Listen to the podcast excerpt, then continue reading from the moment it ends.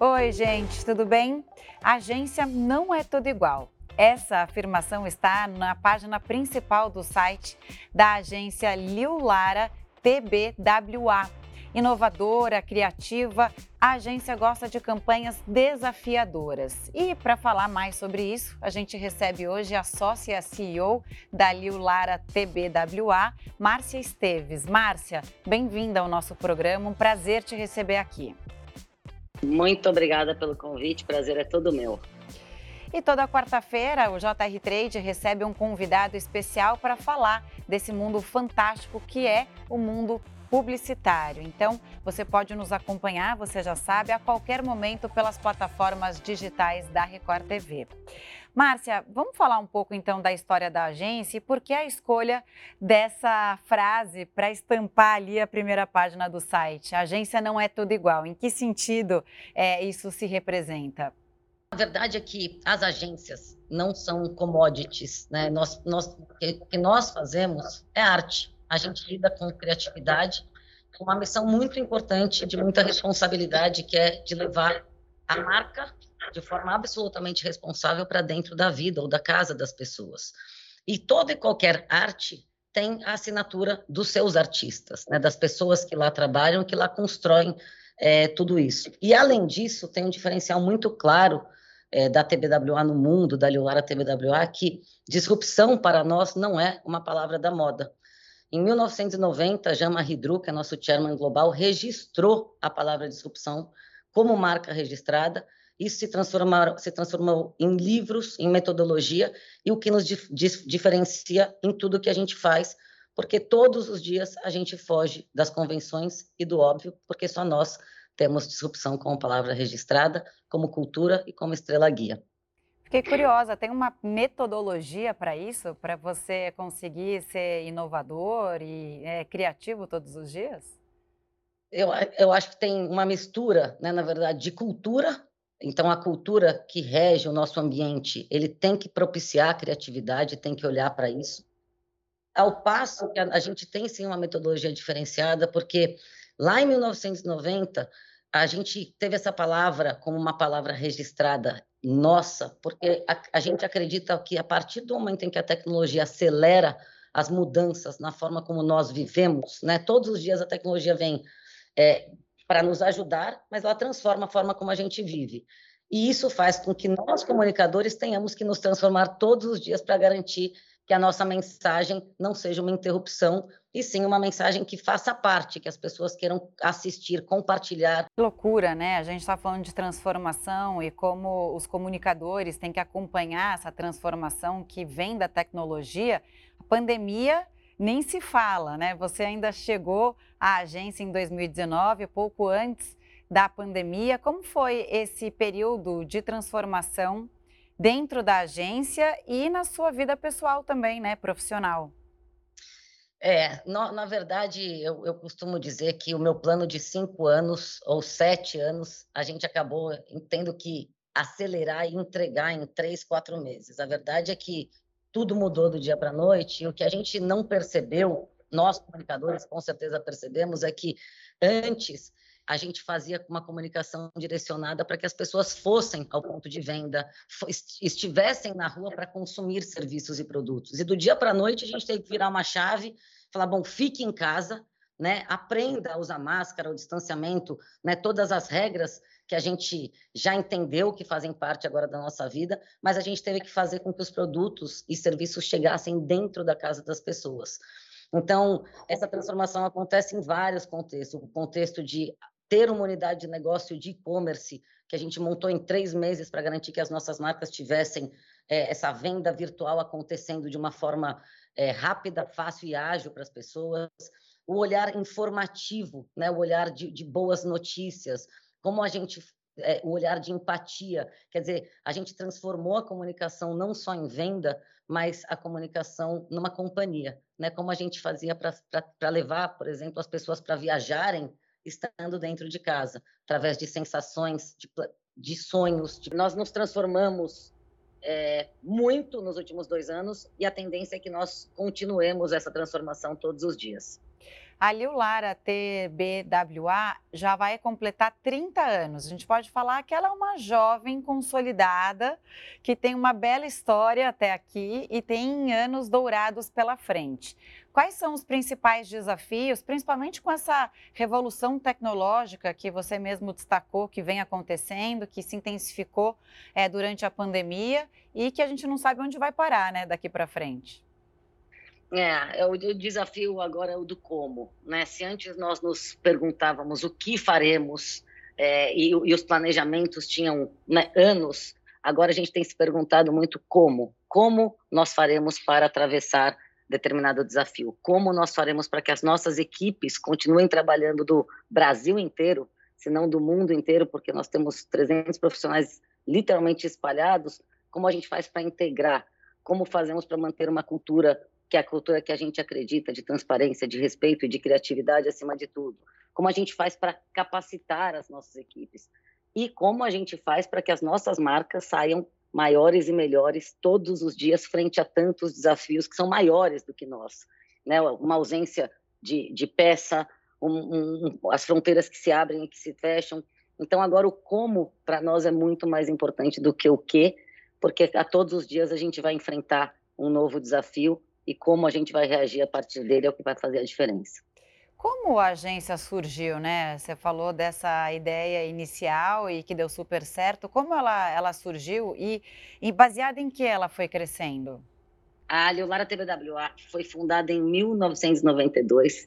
É, esse ano a gente comemora os nossos 30 anos por Luiz Lara, que é nosso chairman, é chairman do grupo, é, e está conosco, nos apoiando todos os dias, e por, pelo Jacques Liu, e em 2008 ela passou a fazer parte do, do, do grupo TBWA.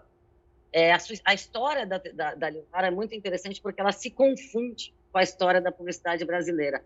Boa parte é, dos produtos e marcas que estão hoje nas nossas casas foram lançados ou marcas que foram é, desenvolvidas junto com a Leonara TBWA. Quem não se lembra, por exemplo, do Banco da Sua Vida para o Banco Real, né, da nossa casa para sua casa, para as pernambucanas, e por aí vai. A gente tem uma é, infinidade de, de, de, de histórias para contar, mas a verdade é que esses dois gênios né, é, tiveram uma, é, uma missão muito clara de criar uma agência com um olhar muito para as pessoas, com a criatividade no centro de tudo, com as nossas marcas no centro de tudo que a gente faz. E hoje a gente tem uma estrutura que foi se modelando to a todos os dias e faz isso até hoje em função do pulso de comportamento das pessoas. É, nós, é, nós nos preocupamos muito com, com a relevância do que a gente faz. A gente sabe que hoje as pessoas é, não têm tempo, elas escolhem o que elas vão consumir. Então, o nosso principal desafio, ou um dos principais, é que a gente não se transforme no caminhão da pamonha que interrompe, que atrapalha, que você fica torcendo para passar rápido. A gente não quer ser um barulho. A gente quer que as pessoas queiram estar no sofá ou não queiram pular o anúncio quando, quando as nossas marcas aparecem. E para isso a gente precisa conhecer e entender muito do Brasil, né, das pessoas, do que está acontecendo nas ruas, para que a gente possa gerar identificação e as pessoas queiram genuinamente consumir o nosso conteúdo. Queria falar de algumas campanhas, por exemplo, biscoitos Piraquê. É, tem uma reestruturação da marca, é um biscoito que a gente está é, tá acostumado né, a ter dentro de casa, como você disse. E, e, e como fazer né, essa coisa de reestruturar uma marca que já é tão consistente? A verdade é que é uma continuidade, né? Há mais de 70 anos, é, Piraquê é lembrada é, por sua inovação e originalidade. E ela é, de fato, né, é, é, tem uma presença em todos os lares ou boa parte dos lares brasileiros, e a, porque ela tem de fato receitas originais, exclusivas, né? A goiabinha, o leite maltado.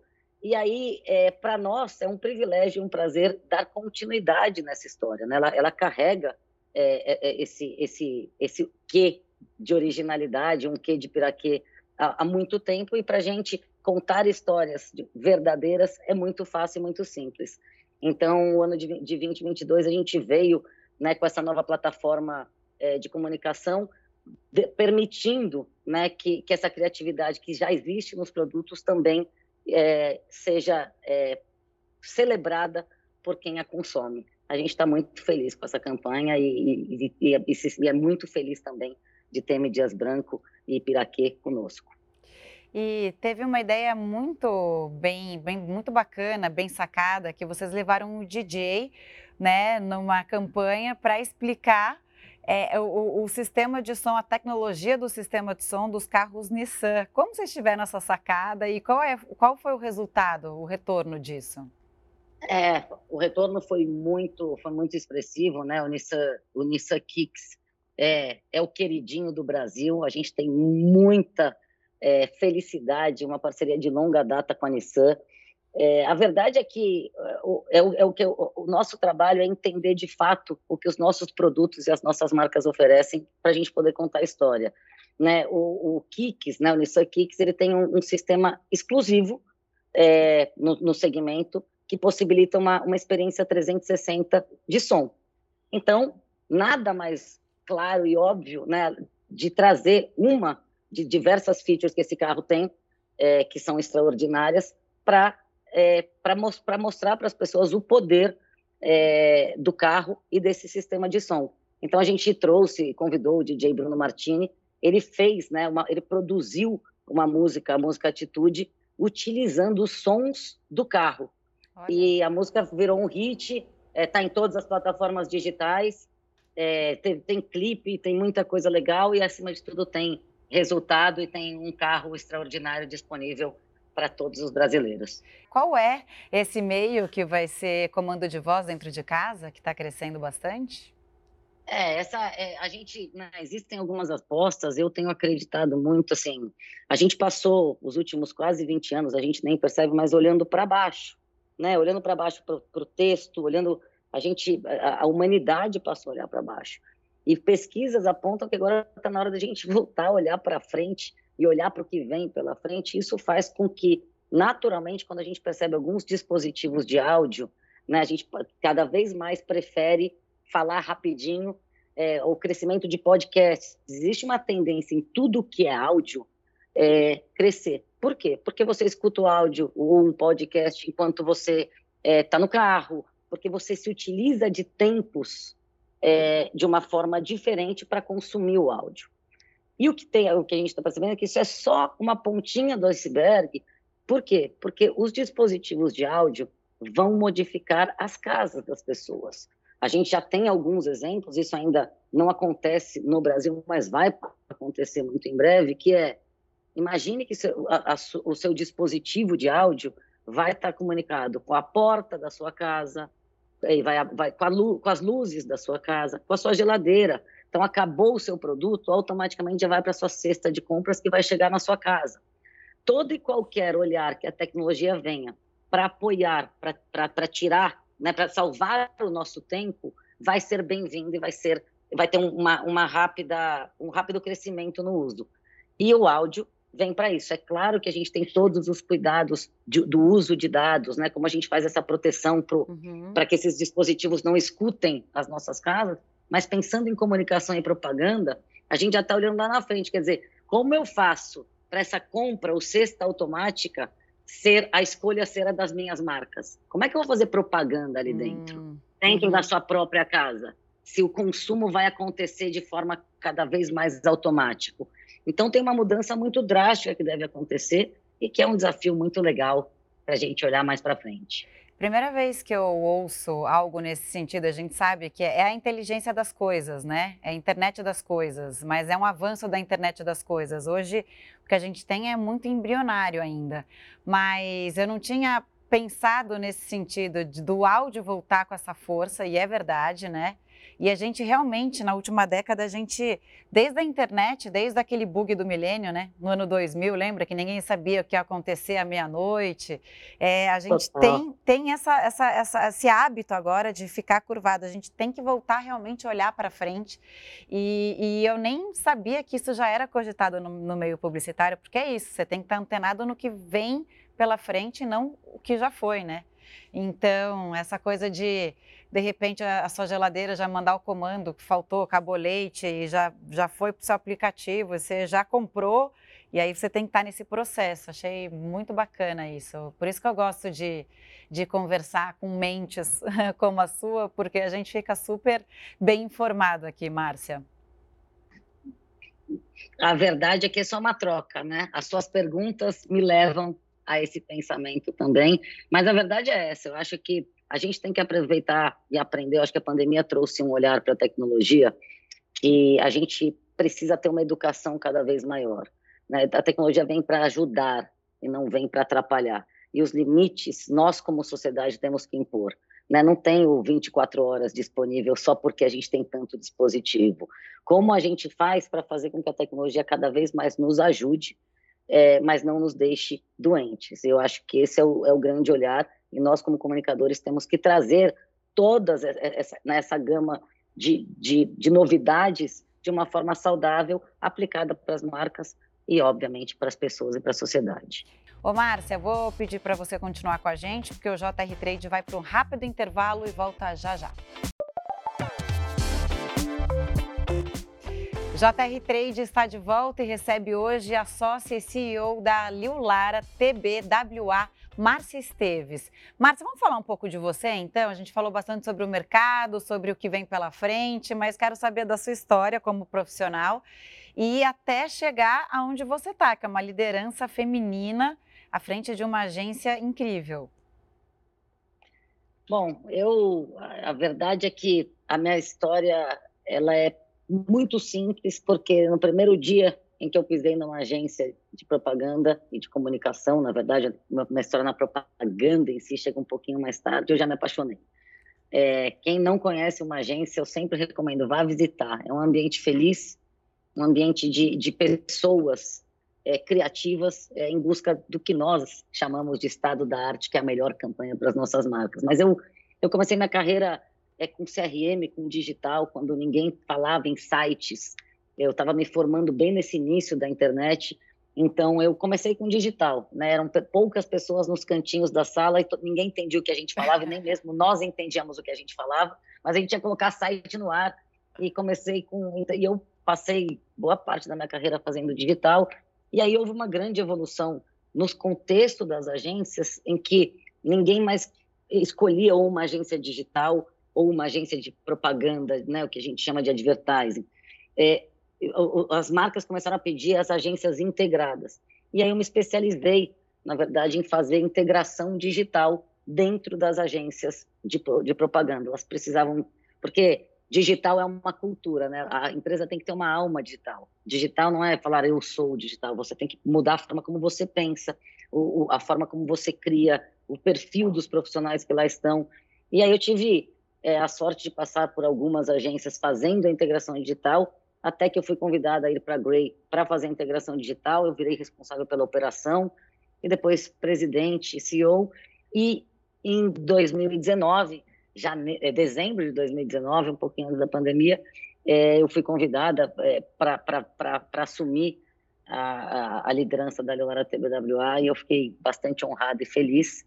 Mas aí foi uma pena que eu trabalhei três meses, nem isso, é, dentro da agência. A gente já foi para casa e agora estamos todos remotos. Permanece em casa.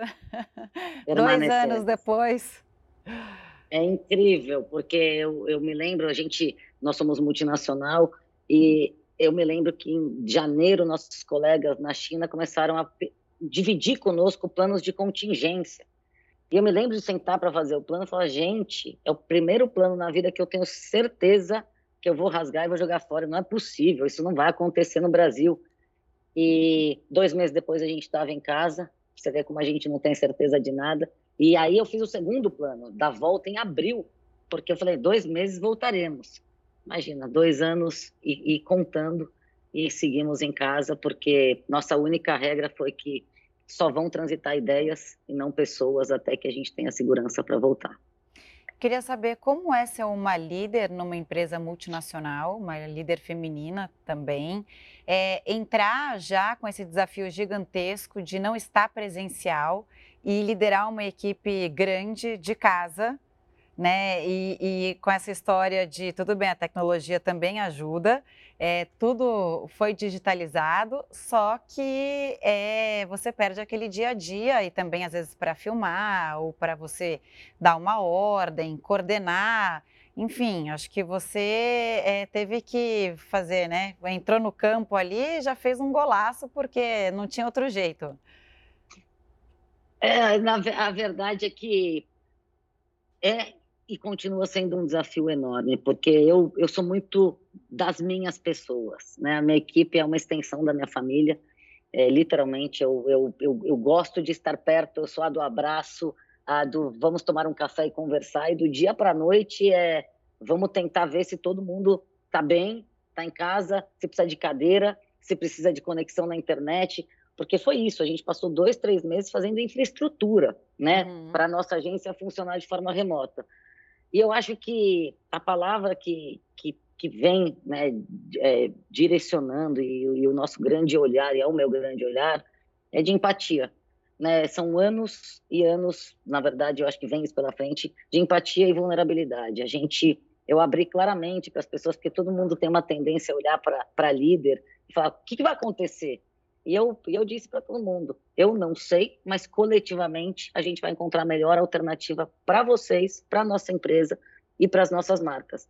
Então tem um mix de vulnerabilidade, de transparência e de empatia, porque nesses anos a gente perdeu né, profissionais, as, os nossos profissionais perderam muitas pessoas. Então não é só sobre o trabalho. Né? Se antes a gente tinha aqui, aquele horário, o trabalho acontecia, as pessoas iam para suas casas e a gente sabia menos, Agora a gente sabe cada detalhe, é, até se o, o cachorrinho de estimação ficou doente, porque tudo se misturou. Então tem uma gestão quase é, de uma grande família que tem uma missão é, e um objetivo em comum e, e principalmente um coração é, que fala mais do que tudo para que a gente possa atravessar essa fase todo mundo de mão dadas, uma inteligência absolutamente coletiva, vence a melhor ideia, não existe o um maior cargo na nossa agência é, é todo mundo junto, ninguém solta a mão de ninguém e isso vale para os nossos clientes. É assim que a gente tem atravessado, mas todo dia é um, é um, é um novo dia.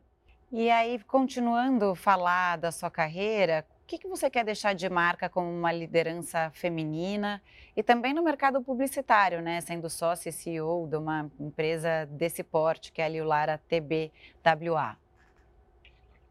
Bom, eu, eu, eu para o mercado, o mínimo que eu posso fazer é deixá-lo melhor do que eu encontrei.